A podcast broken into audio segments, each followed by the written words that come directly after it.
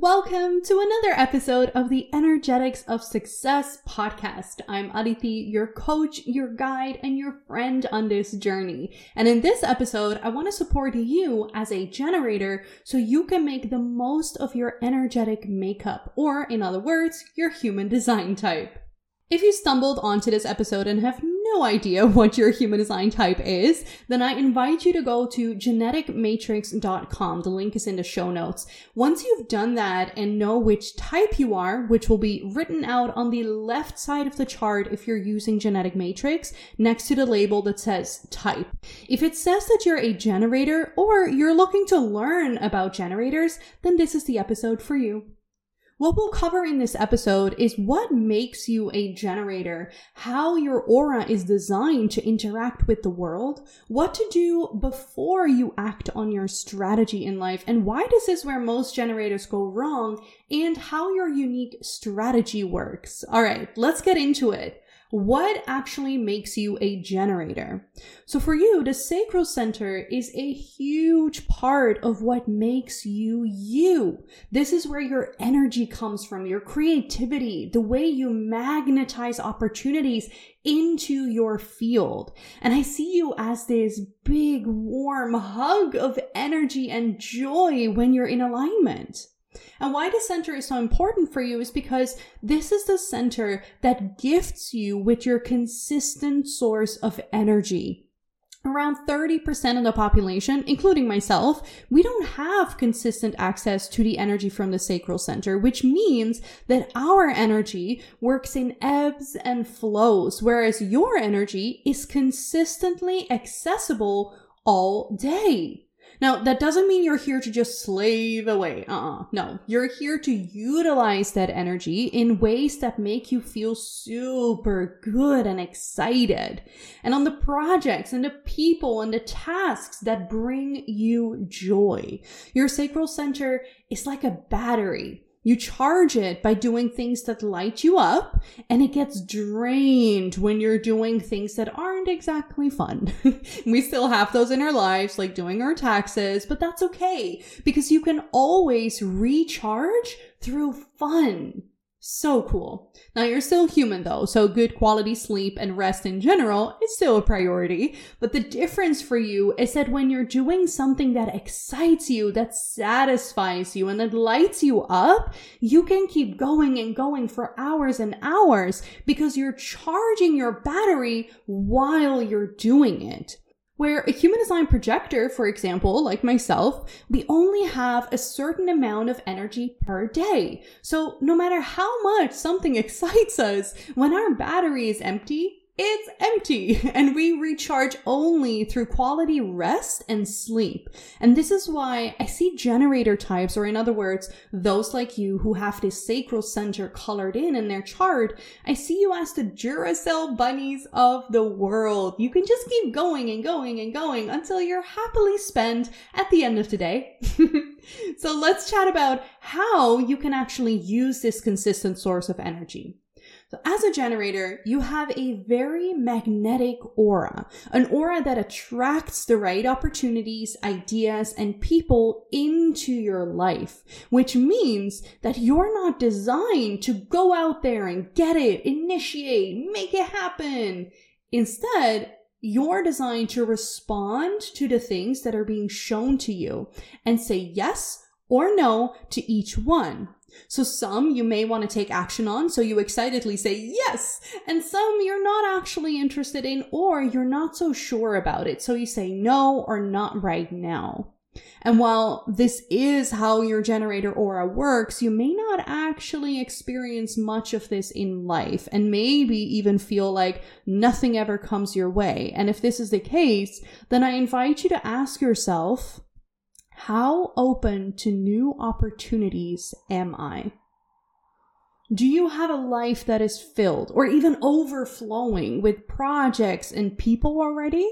Because if that's the case, then new things can't possibly come in. And so the universe doesn't show them to you because your aura is speaking for you. It's energetically telling other people and the universe that your plate is full.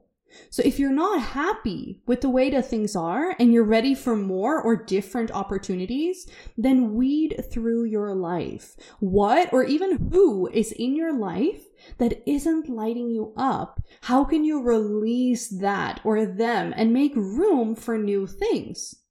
And maybe you do have space in your life, yet the things that are already present aren't actually making you feel good. This means you're feeling exhausted.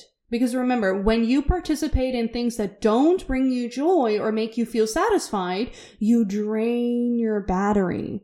And when you have too many of these things in your life, you hardly ever get the chance to charge that battery. And maybe you're even living life from a constant deficit. So your aura is again speaking for you and telling the universe and other people you're too tired for new or other things. So can you release those things that aren't bringing you joy? So now let's step into the future and say you've already cleared up your calendar, freed up your energy, and you're waiting for those opportunities and people to be shown to you. So do you just sit there and wait? No, right? Action is always a part of life. And there is a way for you to activate this part of you that attracts, and it's very simple. Step number one is you're going to take messy action. And step number two is you're going to respond. So at first, you take messy action, and as you do that, you continue to respond to life. Now, before I explain this better, let's take a little sidestep for a second and talk about your unique strategy in life as a generator. Because your strategy in business and in life is like a roadmap on how to use your energy in a way that will yield the most results, the results that feel the best, the most joyful, the most easeful.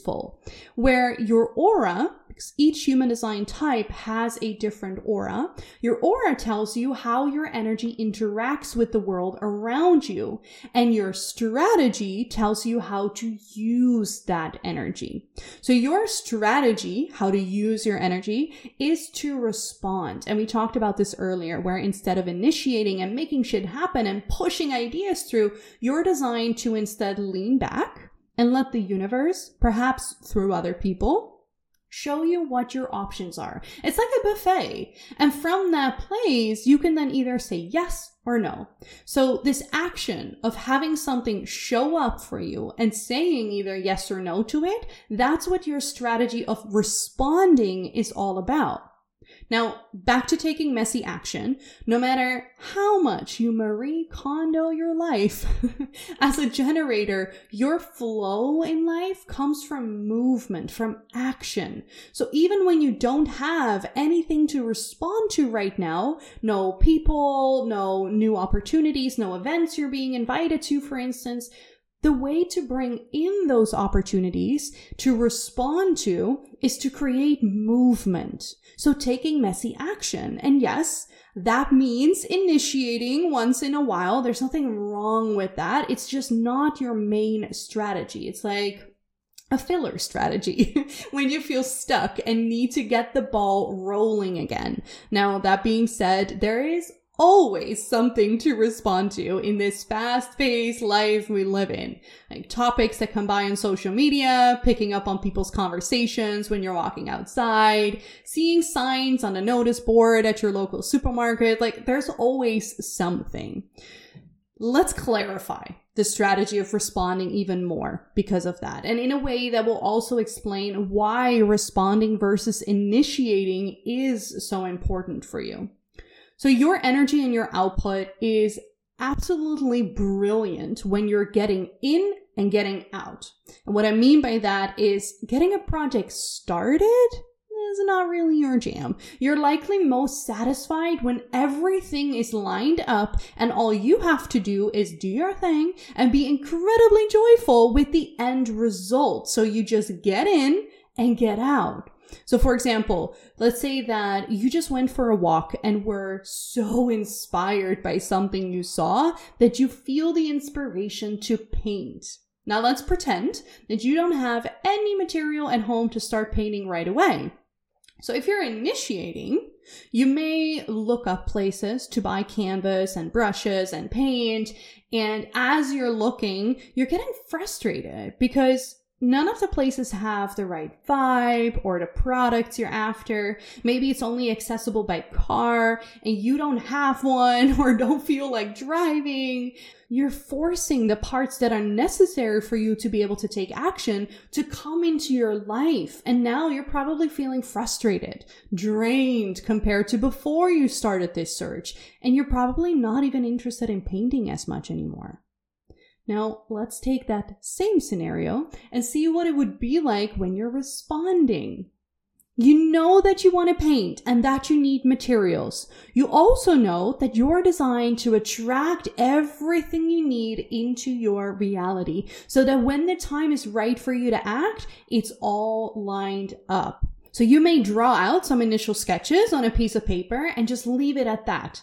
And see how that means you're already taking some messy action to get the ball rolling, right? So you draw out some sketches, leave it at that. And then that same evening, you see a commercial from your local art shop and you know where to go. Or maybe you overhear somebody talking about a discount on an online supply shop. One way or another, the items you need will present themselves to you and the journey to receiving them will be an easy and joyful one. And once everything is lined up, you easily just step in and start creating from a place of excitement and satisfaction. Can you feel the difference between force and response? Responding really protects your energy from being used in situations and places that will feel frustrating, irritating, draining. It protects you from spending your powerful energy on pushing versus attracting.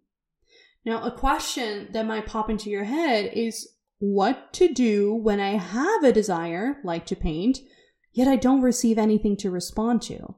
And this is a tricky one for me to answer without going into lots and lots of side tangents and possibilities, but let me share this. When something is meant for you, it will not pass you by. If you desire to paint, yet nothing else is being shown to you to confirm that this is the correct thing to take action on, then perhaps it wasn't an idea that was meant for you at this time. When you have an idea of any kind, responding doesn't only allow you to step into action when everything is lined up, it also supports you in seeing which ideas are meant for you to act on and which aren't, or maybe not yet. Now, everything we talked about here so far is just the tip of the iceberg. There is so much more to you that makes you unique, and that may amplify things we've talked about today, or that may contradict it. And if you're interested in diving deeper, check out the show notes to see how we can work together based on your entire unique human design chart, as well as your astrology chart. All right, that was it for today's episode. If you enjoyed this and want to help me spread the word so that more people can live in alignment, then I would love for you to talk about it on social media. And if you do, make sure to tag me at mycoachaditi so I can reshare your stories. Thank you so much for hanging out with me, and we'll talk soon.